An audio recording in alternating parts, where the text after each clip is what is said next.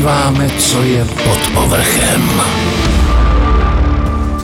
Pod povrch, nebo teda spíše pod poklici hrnců v české kuchyni. Tam se dneska podíváme a zjistíme třeba, jestli se nějak změnilo stravování Čechů v posledních letech, jestli podléháme trendům, anebo se zarytě držíme svíčkové sešesti a nedáme dopustit na knedlobe přozalo. Pod povrchem. S Evou Šimčíkovou. Vařil ve špičkových kuchyních v Londýně, New Yorku, Moskvě nebo Bermudách, pracoval s michelinskými kuchaři a jako jediný Čech vařil v nejluxusnějším hotelu světa v Dubaji. A teď ho máme tady. David Valíček je hostem dnešního podcastu Pod povrchem. Davide, ahoj a děkuji, že jsi za námi přišel. Evičku, ahoj. Než se mě začneš ptát rovnou, no. tak uh, jednu věc, kterou musím tady uh, napravit v Česku. Nejsem jako jediný, ale byl jsem první kuchařem, který vařil v Bušalarabu. Takže nastala oprava první. Za to nemůžeš, mi to píšu všude. A teď mi prosím tě řekni, eh, nastala korona, mm-hmm. to znamená období, které maximálně zasáhlo do oblasti stravování, služeb a podobně. Jak to zvládáš? Jak to zvládám? No tak zvládám to asi tak, jak eh, všichni ostatní, kteří jsou šikovní a nedají se. Jo, takže prostě eh, vymýšlíme eh, možnosti, věci, jak to jídlo uvařit a jak to jídlo prostě vyexpedovat pryč z provozovny. Samozřejmě je smutné se dívat na prázdnou restauraci, co si budeme vykládat. Na druhou stranu zase naskytly se jakoby nové možnosti, jak se s tím vypořádat, jak nadále pracovat a jak se prostě nevzdát. Jako samozřejmě všechno všechno je to, eh, dá se říct, je to bezpečnější, není to úplně tak osobní, ale eh, musím říct, že lidé hrozně oceňují eh, nové možné taktiky, jak takhle jídlo třeba od nás dostat. Takže určitě za mě musím říct spíš pozitivum, protože jsme našli spousta nových energií sami sobě a ve všech dalších lidech. No, k té energii. Já jsem si četla článek mm-hmm. ve Forbes, že si vařil v domově seniorů. Prosím tě, jak se k tomu dostal? Tak eh, samozřejmě eh, Marcelka, mluvčí eh, Českého Těšína, kde ten domov důchodců je, paní ředitelka hrozně šikovná, také. Prostě vycítili tu možnost u první vlny, ucítili tu možnost toho, kde tam jim v té kuchyni chybí lidi, no tak prakticky tam to není ročně, jako tam jim stále chybí, protože eh, je to většinou v tady těch letech domově důchodců, eh, pak v těch různých eh, i školách, dá se říct, vaří ženy, moc ne chlapy, no ale tak tím, že zavřeli restaurace a hotely, tak se naskytla možnost oslovit třeba nějaké kuchaře, kteří by mohli pomoct.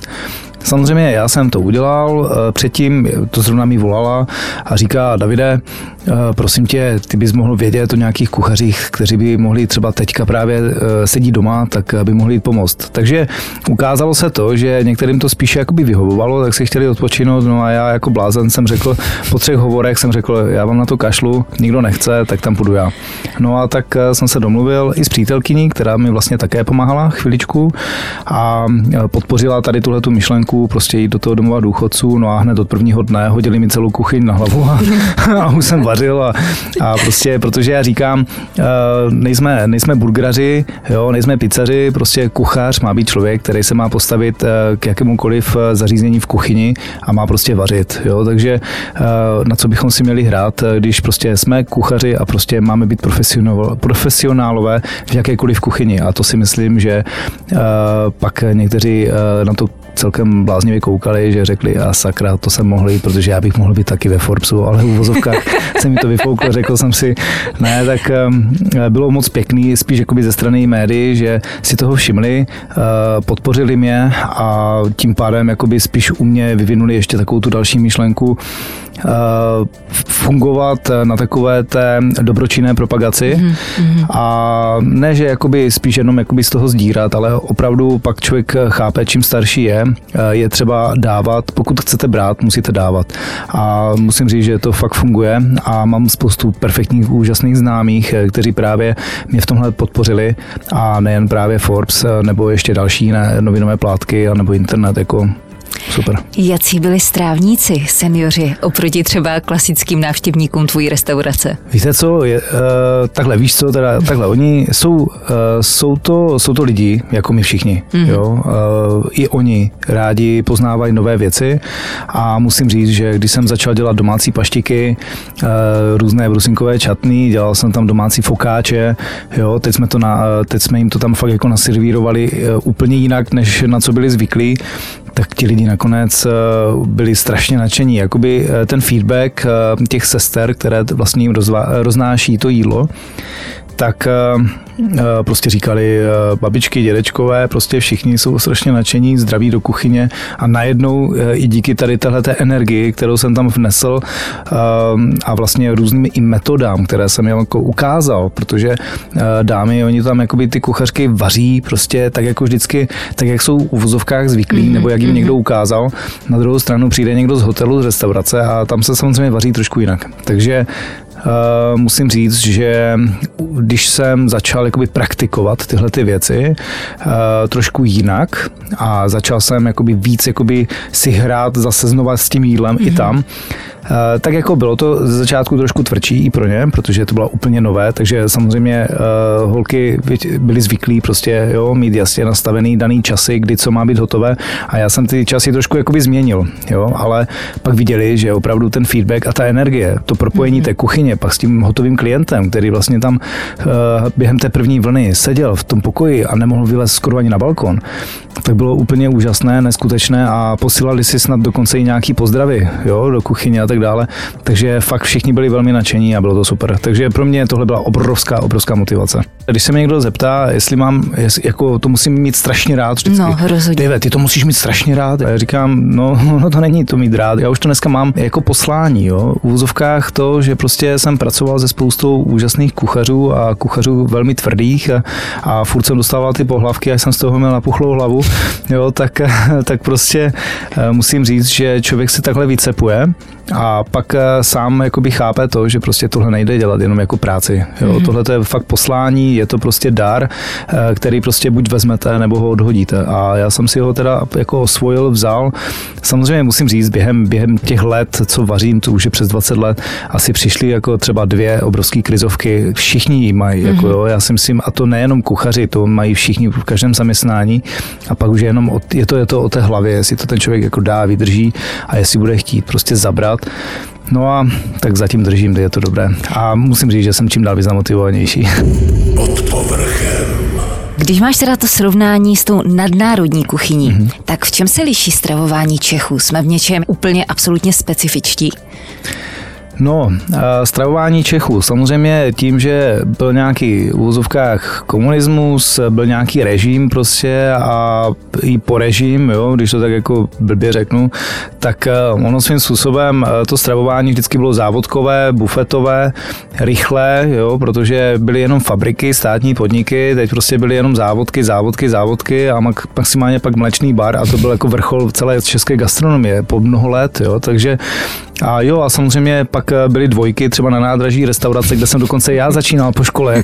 Takže to, Dobrá zkušenost. tam bych měl samozřejmě miliardu různých storek a prostě tam jsem měl smlouvu podepsanou jeden den teda, jo.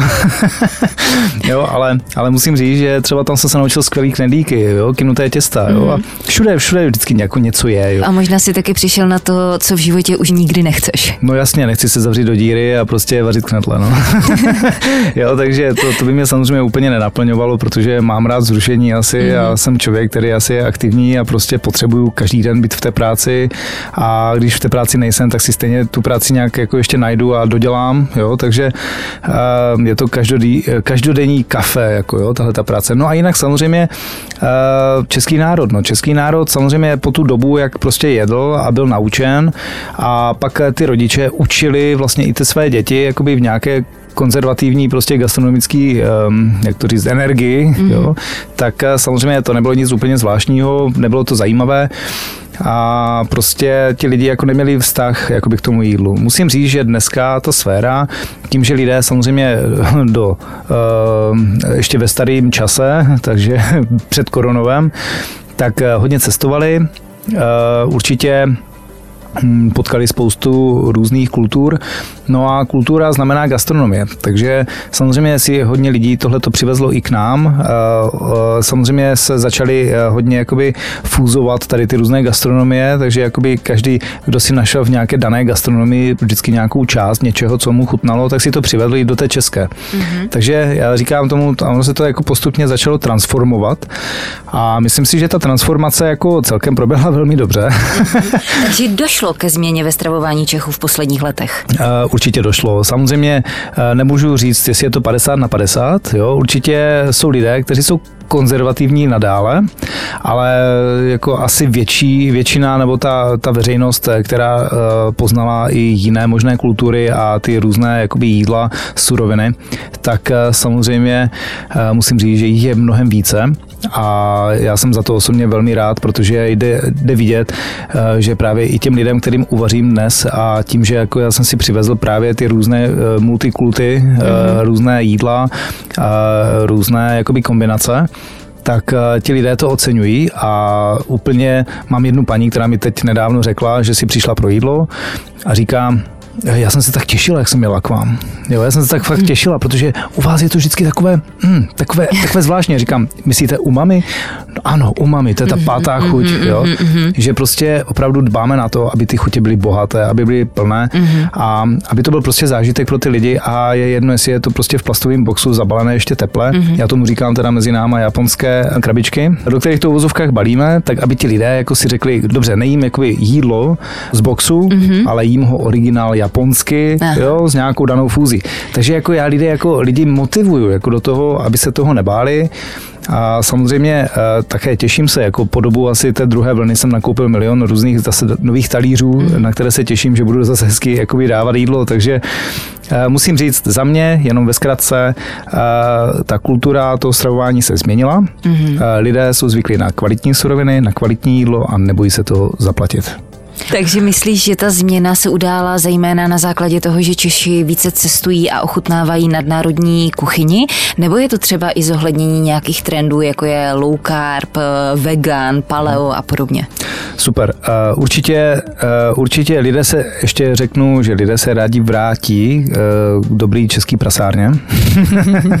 jo, to samozřejmě každý si jednou za týden něco rád jako dopřeje, něco úplně standardního toho, co prostě je české. Jako pořád musíme zůstat u toho, že česká gastronomie nesmí vyhasnout, musí zůstat, musí tam být prostě furt nějaká tradice. Takže uh, ti lidé to dělají skvěle, jako jo, že opravdu, když napíšeme jídelní lístek, který je jako víceméně mezinárodní a do toho hodíme nějakou českou střelu, no tak prostě máme plno. Jo? Ti hmm. lidi prostě přijdou pro to jídlo, chtějí to jíst, jo? chutná jim to, užívají si to a je jim to vzácné. Jo, takže musím říct, že samozřejmě pak, když udělám ten jídelní lístek jakoby více mezinárodní, a, nebo spíš, ani to, to, se nedá říct mezinárodní, spíš využívám jakoby těch surovin, které už dneska můžeme mít, jo, které se kdysi třeba využívaly hodně za starých časů, mm-hmm. pak vymizely Jo? A pak zase přišli a teď už to jsou jakoby eh, prvky jídel nebo jakoby surovin, no, které jsou jakoby patří mezi cereální, zdravá, mm-hmm, jo, které mm-hmm. se zařazují právě do těchto diet, které jsi zmínila. Mm-hmm.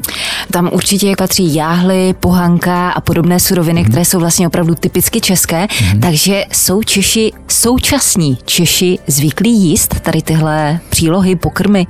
No, když, eh, když to tak řeknu, tak eh, víceméně dámy nebo ženy samozřejmě rády využívají těchto různých prvků eh, v jejich eh, domácí gastronomii, anebo i v, těch, v té gastronomii, když si něco objednají. Jo? Mm-hmm. Musím říct, že i chlapy už začínají jo? a chlapy jsou možná ještě horší teďka. jo? Ale jako určitě mám ve skladu nesmí chybět dneska jakoby jáhly, pohanka, nesmí tam chybět cizrna, jo? máme mm-hmm. kuskusy, mám polentu, což je kukuřičná mouka, mm-hmm. jo? takže děláme kaše a tady tyhle ty věci a teď jako samozřejmě to fúzuje fúzujeme, takže třeba sušené rajče, parmezán, jo? nebo pak uděláme z toho nějaký čipsy. Prostě uděláme to zábavné, uděláme to sexy, to jídlo mm-hmm. a ti lidi najednou na to více slyší, protože není to plané, není to jenom nějaká kaše, která je brutálně převařená a tak dál, ale prostě má to nějaký prostě nějaký šmrnc. Vydáváme se pod povrch výživových mýtů s Evou Šimčíkovou. Tak třeba zrovna taková pohanka úplně jako sexy nezní. Tak mm-hmm. co se z ní dá udělat, aby to prostě bylo sexy? Mm-hmm. Jako určitě to není uh, product placement, teď nevím, jestli můžu říct jakoby nějakou značku, jo, dobře, tak nebudu říkat nic, ale uh, s pohankou jsem já objevil díky různým zařízením, uh, tak uh, třeba pohanka a rýže, úžasné, když si to normálně rozemelu, jako jo, udělám si z toho vlastní mouku mm. a s tím pracuju, takže normálně bezlepkové koláče, jo, a takový ty věci. Mm-hmm. Takže musím říct, že pohanka je skvělá právě zase na nějaké třeba různý takový ty korneta, takový jakoby kaše, nebo spíš jakoby takové Eh, nějaké soté, když to tak jako nazvu, mm. jo. A to se dá jako míchat třeba jak za studená, tak za tepla, jo. Dělám, já, třeba není dobrý, když pohanka, osobně ona má takový svůj jakoby celkem silný výraz, jo. Eh, tu chuťový, jako jo. Takže vezmeš jako a vlastně ty tu pohanku jenom jakoby přidáš, jo, mm-hmm, do něčeho. Mm-hmm. Takže když se to smíchá třeba do eh, cizrny, jo, a dáš tam jenom jakoby část té pohanky, ale neuděláš jako jenom čistě pohankový, jakoby nějaký salát, tak ono to chutná skvěle, protože ta pohanka má svoji charakteristickou chuť mm-hmm. a smícháš to třeba s cizernou, s kuskusem, který můžeš udělat citronový a tak dále a tak dále. A najednou ty chutě se nádherně propojí, takže ta hořkost, taková ta vůně té pohanky eh, v tom jakoby zapadne a najednou je to delikátní jídlo. Prosím tě, a teď mi ještě řekni, jak udělat třeba sexy jídlo z jáhel? Mm-hmm. Takže jáhly, zase jáhly eh, mi vždycky trošičku jakoby mě evokovali použít je s kvinou. Jo? Jsou to různé kuličky, jo? jako když mm-hmm. se to mhm. uvaří. Uh, ono je dobrý, když i právě uh, tyhle ty suroviny, když to tak nazvu, tak vlastně když je napřed, některé můžeme uvařit, protože chceme, aby se to zrnko jakoby celé rozdělalo. Mm-hmm. Jo? Takže ono tak vypadá tak jakoby tak zvláštně, jo? že to nejde ani popsat. Tady ti do toho skočím. Uh, jáhly bývají nahořklé. Pokud, mm-hmm. pokud si prostě rovnou koupíme ten balíček, uvaříme to, tak jáhly mají takovou nahořklou chuť. Dá mm-hmm. se nějak zbavit té hořkosti? Jasně, uh, tak to urychlíme svým způsobem. To je právě to, co já dělám i s, i s jinýma surovinama a to je to, že, si, že je vařím jako risotto. Jo, to znamená, že eh, použiju třeba, já teď prozradím jednu ze svých částí mých kurzů právě a tak dále, ale prostě když se použije máslo, olivový olej a slunečnice, jo, já tomu říkám taková trojkombinace, jakoby eh, tuku, na které prostě vezmu šalotku, bílou cibuli, jo, eh, najemno nakrájím a udělám si k tomu základ, tak vlastně ty jáhly lehce orestuji a až potom zalévám buď vývarem zeleninovým, anebo, jo, ale ještě použiju třeba jak risotto, když vaříš, tak použiješ ještě právě víno a k tomu dáš třeba nějaký tymián, trošku bobkového listu, cokoliv, jo, nějakou čerstvou bylinku a zaleješ to potom i klidně vodou. Najednou ta chuť, ona se tam rozloží, protože vlastně cibulka, kterou opečeš, tak ona zesládne. No a sladkost pře, přebíjí hořkost. Mm-hmm. To znamená, že potom vlastně ta hořkost se krásně skryje pod tu lehkou sladkost, udělá, zneutralizuje, zneutralizuje se celá ta chuť té, té, té jáhly, no a pak už s tím můžeš dělat cokoliv, jo. Takže uh, ono, ta chuť tam zůstává během toho vaření právě. A tady je právě ten základ, jo, že prostě pokud se neudělá dobrý základ, nikdy to jídlo nemůže být finálně perfektní, jo, takže vždycky základ. Mm-hmm. Teď uh, si mi říkal, jak udělat jáhly v té slané podobě, mm-hmm. no ale co třeba v té sladké, když si budeme chtít jáhly zkombinovat, dejme tomu s jablkem, s kořící, medem, mm-hmm. něco takového jako sladkého, vonavého, ale tu hořkost tam nechceme, tak mm-hmm. co s tím? Tak je to prostě charakteristická chuť eh, celkově suroviny. Jo? Pokud eh, se jedná opravdu o ty jáhly a chceme je moci prostě použít, jo, tak pak existuje ještě samozřejmě citrus, jo, což si myslím, že také dokáže chuťově krásně uh, zpříjemnit i tu samotnou hořkost, protože když to vezmeš, uh, citron dokáže být jak kyselý, tak i hořký, jo, pokud se kousneme trošku více, ale samozřejmě omytí, jo, nechat nabobtnat, nechat, eh, dejme tomu, ve studené vodě aspoň nějakou chvíli, aby tam nějaký ten škrob, uvozovka škrob, který tam není, tak uh, aby se to jakoby pěkně já nevím, spla, vyplavilo, nebo jak to nazvat, jo. Takže určitě voda, převařit ve vývaru, určitě základ a určitě citrus, ale vlastně ty se psala ještě na to sladké, no. já už zase jedu všechno na slané. takže to sladké... Já jsem milovnice sladkého, takže mm. se na to prostě musím zeptat. Tak to je dobrý, protože víš co, tohle jsem ještě jako osobně jsem neřešil, jáhli ještě mm. na sladko, jo, ale tam si myslím, že prostě, jak jsem říkal, že cibule, eh, která zesládne, potom přebije tu hořkost, no tak svým způsobem udělat dobrý, zá, eh, udělat dobrý karamel, karamel, jo, mm-hmm. nebo tam bych třeba udělal, co bych ještě mohl udělat, to teď mi No, tak no, napadlo, poslouchám. že jak, jak se dělá salko, že, jak každý No. koupí salko, že, Ano. a teď to uvaří v té vodě a udělá z toho ten mléčný karamel, Mhm. mm-hmm. jo, takže do toho, když dáš ty jáhly, to já si myslím, že nemůžeš cítit žádnou Mhm. hořkost, jako jo. A tohle v kombinaci, když jsem pracoval na Ukrajině, tak právě i samotný mák, který dokáže být také hořký, Jo? Mhm. Mm-hmm. Takže dělali takový makovec, který dávali právě do toho salka, takže tam bych viděl tady tuhle možnost, jak to třeba skombinovat, aby to nebylo hořké, ale aby to bylo právě zajímavé. Zmínil jsi taky cizrnu. Mhm. Jak se na takovou cizrnu tváří Češi? Jak se na cizrnu tváří Češi? Eh, Když se cizrna eh, dá jakoby do nějaké národní kuchyně, pro mě cizrna je strašně národní, jak eh, v libanonské kuchyni, nebo jakoby eh, v arabských kuchyních, tak eh, samozřejmě Indie. Eh, Osobně cizrnu mám strašně moc rád, jakoby v různých, jako jak jsou pasty, humus, a nebo pak dělám různé indické kary, Hmm. jako vegetariánskou stravu, tak já musím říct, že ti lidé jako prostě do toho jdou, že jim to chutná a vůbec se toho nebojí. Pro našince už je to prostě už je to známá surovina, jo, takže uh, cizrna, z cizrnou se dá dělat jako fakt spousta věcí, v uvozovkách eh, z cizrny pomazánky, že, protože humus je vlastně taková, pro mě i skoro pomazánka, když to tak vezmu, jo. Lepší než použít nějaké máslo, no tak si prostě vezmu a na ten sprostý rohlík si namažu humus, jako jo, a, a cítím se zdravě. Pod povrchem. Další takovou tradiční českou surovinou Mhm. mm-hmm. je pickles. Ono se tomu asi říká jinak, že jo? Uh, jakoby kysaná, fermentovaná zelenina, kvašáky. Já jsem si právě říkal, českou pickles, No, jako, no, pickles asi já nebude úplně... pickles používám právě ve svých jídelních lístcích, Aha. jo, protože pickles pro mě znamená, že prostě můžu říct všechno a můžu to jakoby udělat Mhm, mm-hmm, sladko-kyselé, mm-hmm. anebo fakt jako kyselé. Ale vlastně takový ten úplně prapůvodní základ je tuším mrkev, zelí, celer a kmín. Prostě přirozená fermentace. Jo? Mhm. Mm-hmm. Je to fermentace vlastně, není to úplně fermentace, protože fermentace je spíš jako Mhm. mm-hmm. jo? kde vlastně se nasolí, nebo naše domácí kapusta, která se nasolí a nechá se ležet. To je fermentace, kde bakterie krásně jakoby vzniká a začíná potom tu surovinu krásně zpracovávat do kysela. Um, ale tady to, to jsou jakoby nálevy. Jo? To piklec je jakoby hodně kyselý nálev, kdy vlastně se může použít eh, přes různé bylinky, koření, jo, ještě do těch nálevů, tak eh, právě sůl, cukr, jo, teď otázka je, kdo jaké dělá jakoby dané piklec, protože v úzovkách eh, může to být sladko-kyselé, No, nebo to může být fakt jako kyselé. Já třeba osobně eh, malý gherkins, eh, které jsou vlastně jako anglické malé okurečky, mm-hmm. jo, tak ty jsou jenom kyselé, jo, a to je úplně skvělý, jo, a když to ale tak jako vezmeš, celý svět fermentuje, jo, nebo celý svět jakoby nakládá. Protože už je to v podstatě jako prapůvodní způsob uchovávání a konzervování těch potravin, A vydrží to skoro v teple, dá se říct, jo. No a jak se třeba Češi uh, tváří? Tady Milujou to. Jo, jo, jo. Já myslím, že stoprocentně. Když si vezmeš i ta tlačenka, kterou jsem nedávno dával na Instač, jo. jo, jsem si to tak jako... A měla ohlas. No, jako, jako lidé to tak jako koukali na to, mm-hmm. jo, bylo tam pár srdíček, ale to bylo od chlapů, co byli ještě kdysi na vojně. jo. Ale, ale jako, když si vezmeš, a i to maso jako dneska se dělá na kyselo, vezmi si i ryby, jako jsou na kyselo, jo. A není to, nejsou to jenom české ryby, ale celý svět prakticky fakt jako nakládá do kysela.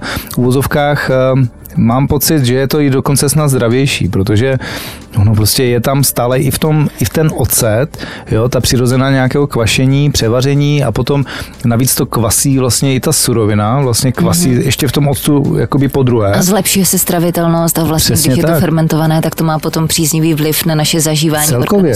a podobně. Tak ty bys mi o tom řekla své, jo, a já to vidím jakoby z té gastronomické stránky a jako mm, nejsem schopen nedat, jo, dneska jakoby kyselost do jídla. Mm-hmm. To znamená, že ji musím tam dát.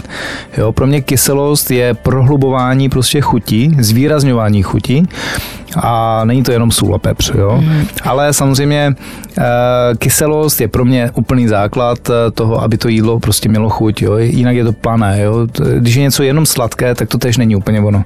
Jo, sladké a solené, to jako nejde do sebe. Tak jo. ono v podstatě, i když pečeme sladké koláče, mm-hmm. buchty, tak tam dáváme tu Stejně. špetku soli, Jasně, že jo? dělám merang, dávám ocet, že? Taky to tam musí být. Jo, tak stejně jako když se přidá špetka soli do sladkého pečiva, Mhm. jo, je to opravdu, opravdu velký rozdíl, jakože sama víš, jo? protože uděláš, uděláš si těsto, dáš tam sůl, je to OK, ale jak tam dáš trošičku té soli, tak má to najednou říz. Přesně, Jo? přesně. A sůl, já říkám, to není dochucovadlo, ale je to jenom zvýrazňovač chutí. To znamená, když nedáš do jídla žádné chutě, tak tou solí vlastně nic nedochutíš. Vydáváme se pod povrch výživových mýtů s Evou Šimčíkovou. Ty jsi teda zmínil, že vlastně už přijímáme pohanku, jáhly, zvládáme cizrnu, zvládáme kvašenou zeleninu. No a co to pověstné knedlo vepřozelo? Máme pořád rádi? Jasné, od Německa až po Ukrajinu. A svíčková se šestí taky, taky pořád hraje prim? Samozřejmě, ale nesmí to být moc na časté bázi. Jo, třeba dneska právě, zrovna dneska, když to tady natáčíme, tak eh, vlastně mám Segedin, Jo. No a právě rychle, rychle jsem musel letět přes kuchyň, říkám, ukaž to, jako prostě jsem si dal, říkám, jo, to je skvělý, už se těším. Právě proto rychle mluvím, abych mohl na ten segoš jako jít zpátky, jo, rychle. Jo, už se na ní těšíš. Ne, já, tě, srandu. já tě nebudu dlouho zdržovat, Já ale v pohodě, jsem rád, že jsem tady a že si tady můžu sníst pár tvých sladkých tyčinek. užij si to. Blíží se Vánoce, Mhm. a to znamená, že to je období, kdy se teda jako přejídáme, jíme více než obvykle Mhm. a naše v úvozovkách standardní štědrovečerní menu Mhm. tvoří bramborový salát s majonézou Mhm. a smažený kapr v trojobalu. Co říkáš na naše štědrovečerní menu? Já si myslím, že i tohle se trošku modifikuje. I přesto všechno, že jako, co tak jako poslouchám od druhých lidí, tak eh, samozřejmě snaží se dodržovat tradici.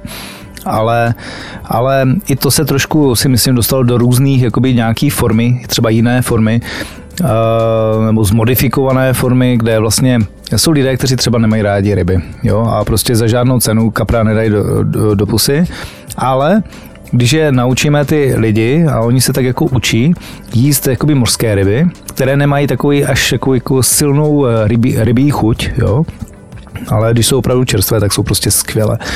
No a musím říct, že díky mým kurzům jsem jakoby i lidi naučili z ty ryby. To znamená, že oni se přes eh, ty dlouhé roky co vždycky každé Vánoce třeba měli, já nevím, nějaký řízek, protože to lidé doma dělají, tak eh, si udělali řízek, měli krůtu nebo já nevím, nějaké bílé maso, tak se vrátili, nebo spíš jako naučili se jíst ryby, no ale ne, nedají si tře- třeba našeho právě asi třeboň, že, třeboňského kapra, mm-hmm. že, to je asi třeboň, že, asi, asi pletu nějaké dvě městečka. Prostě kapra. No prostě kapra, jo. Takže nedají si kapra, ale dají si třeba lososa, když už teda, jo, a nebo potom, teď vím, že no, lidé si dělají prašmy, Mhm. dělají si morské vlky, jako mezi náma Gordon Ramsay sám řekl, jo, prostě uh, morský vlk, což je jakoby síbas v angličtině, tak to je pán ryba, jo, Mhm. a prostě je to skvělá ryba a já ji strašně rád, jako eh, opravdu kupuju ji do restaurace a právě přes ty morské vlky nebo ty pražmy jsem naučil ty lidi uh, dokonce jíst jakoby o Vánocích rybu, no a není to kapr, ale je to tam prostě pán ryba, no. Já jsem se ti právě chtěla Jo. zeptat, jak se koukáš na takový ten klasický štědrovečerní bramborový salát? Jako jsem vychovaný v době postkomunistické lahutkové, jo, takže v uvozovkách jako to je přesně, to je ta prasárna, mm. jo, vánoční prasárničky, to my máme rádi, jo, a to je právě ten bramborový salát. Uh, určitě mám ho rád, ale čím starší jsem, tak jako dám si ho, ale v takové té míře, aby mi pak z toho fakt nebylo zle. jo, takže uh, dám si ho, určitě ano, pojďme ty tradice jako dodržovat, pojďme si to ještě připomínat, protože dělali to naše babičky, prababičkové, dědečkové, já nevím kdo všechno. A je třeba si to samozřejmě udržet, proč bychom si měli zase zapírat něco, jo, ale, ale zase jako spíš buďme nějak jako rozumní, jo, vůči tomu množství a tomu všemu, nedělejme celé vany, ale udělejme jenom půl, jako jo, No a co si teda dává David Valíček jako štědrovečerní menu? Co si dopřáváš na ten štědrý den? No já nevím, co jako budoucí tchyně uvaří, no tak ale asi... ne, já si dělám srandu, ale spíše mm, jako nechám se vést, jo, v vozovkách v soukromí eh, si vůbec nehraju na žádného šéfa, na kuchaře a tak dále. Jo, ale samozřejmě už jako ta hlava to jako tak vnímá, že vždycky si dávám bacha a jako e, nekritizuju, jo, to maximálně jenom svoji mamku, protože u ní můžu a u těch ostatních nesmím, jo. Ale maminka stejně vaří nejlépe. E, samozřejmě. Takže jenom jako k tomu jídlu teda, co tak asi plánujeme, tak určitě bude to, bude to kapřík, eh, bude to, uh, bude to určitě bramborový salát, bude to asi na druhý den pak čočková polévka a zůstaneme asi u té normální, krásné české tradice. Vraťme se k těm trendům ve stravování. V současné době uh, máme několik proudů, kteří, které ještě většinou proti sobě docela pořádně brojí. Je tam veganství, je tam paleo, je tam low carb. Mm-hmm. Zohledňují se i tyhle trendy třeba v tom, co vaříš a mimo jiné i v tom, co si Češi dávají? Určitě ano. Eh, musím říct, že i chlapy, i eh, vlastně dámy, tak eh, vlastně je hodně bezlepkové stravy samozřejmě, mm. což nepatří jako do nějakých jako diet, ale spíš je to skoro spíš pro ty lidi takový malý zabijáček. Tak samozřejmě vytvářím dneska jídla i klidně tradiční, které zohledňují právě na tyhle ty různé diety. Takže třeba ten low carb, jo, prostě, když prostě má to být jenom maso, tak mu dám jakoby, tam mám pocit, že vždycky nikdo neříká nic jako na zeleninu, takže tam jako zelenina je v pohodě. Eh, takže používám hodně, fakt jako brokolice, jo, snažím se to jakoby neuna, neuna, neunavovat, pardon, neunavovat tu zeleninu, takže opravdu eh, víc jak al dente, jo, prostě mm. rychle spařím, prostě ať to křupká, jo, a dám tomu maso ty přílohy pak dávám pryč, jo, což jsou škroby a takové ty věci, takže to určitě ne. S tím palem nemám jako moc zkušenosti, tam nedokážu to říct. bude podobné. Jo, mm-hmm. jo, ale samozřejmě uh, snažím se jakoby vůbec celkově v tom jídle hodně zohlednit a vyvážit jakoby jak maso, tak samotnou přílohu. Jako v vozovkách dneska, když dělám degustační menu, tak vlastně se vyhýbám skoro veškerým škrobům. Jo? Když tam dám bramburek, no tak jako když dám brambor, tak nedám jakoby uh, Saigon prostě totální velké bramborové kaše, ale udělám krásný malý noček. Mm-hmm, jo? Mm-hmm. A to maso víceméně jako na to položím a radši to obložím tou zeleninou, radši více druhů. Mm-hmm. To znamená, že ten člověk i na tom talíři si může opravdu jednoduše vybrat, co chce jíst. Jo? Že dám na ten talíř víc surovin, namíchám to hezky, udělám takzvanou nějakou vyšší zeleninu, kde třeba teď je zima, tak je tam dělám uh, kořenovou, lehce karamelovou jakoby zeleninku, jo? spíš jako ta karamelizace není s cukrem, ale že ji jenom jako hezky opeču. Nebo nebo ji peču třeba v husím tuku, jo, a pak ji jako pěkně, než je osuším, jo, ale, ale ten přírodní, ale ten živočišný tuk, jako v úzovkách člověk jakoby lépe spálí, než potom nějaké tady ty rostliny a tak dále. Mm-hmm. Jo, takže eh, snažím se jakoby ty jídla opravdu vyvážovat tou zeleninou, pohodovým masem a hlavně těším se vždycky na zimní gastronomii a pak se těším na tady tu jarní a letní. Tam ta gastronomie je úplně jiná. Tam zase jako třeba jarní, letní už je pro mě ryba, mm-hmm. více, více, více zeleniny a čerstvé, protože tam už se jako dostáváme zase k normální, dejme tomu zelenince a saláty, jo, potom vlastně různé jako luštěniny, ten tam nesmí chybět. Takže jako já musím říct, že za ten rok jako opravdu vyplýtvám všechno, co se dá, jako no, že opravdu a rád jakoby vytvářím jídelní lístky jakoby v, ve velkým nákupním centru, jo, tam, kde je opravdu obrovský výběr těch surovin, protože tam se perfektně skládají ty jídla a hlavně oni tam dbají na ty uh, sezony. Takže sezona, sezona pro mě je vlastně to, co já mám rád. Jo, takže když se mi jako člověk zeptá na to, co mám, jaké je moje oblíbené jídlo, tak eh, prakticky já řeknu sezona. Mm-hmm. Prostě to, co aktuálně roste. Přesně. Davide, já si tě ještě zeptám, pokud by posluchači chtěli vyzkoušet tvé kulinářské umění a ochutnat delikatesy tebou připravené, tak kam se za tebou můžou vydat? Kde tě najdou? Normálně do parku. ne, tak eh, samozřejmě do food ateliéru ke mně, kde mám eh, jak školu vaření, tak i malou takovou domácí restauraci Říkám tomu obývákovou restauraci, protože když jsem se eh, pak stěhoval po první vlně, hm, tak jsem z industriálu vlastně skočil do takové mm, pěkné restaurace, která nebyla možná tak úplně pěkná. A já jsem si udělal hezkou. Takže Food Atelier Ostrava, tam můžete Super. zažít intenzivní gurmánské zážitky pod taktovkou Davida Valíčka, který byl mým dnešním hostem. Takže já se pro tuto chvíli loučím a budu se těšit zase u dalšího dílu podcastu Pod povrchem. Pod povrchem. S Evou Šimčíkovou.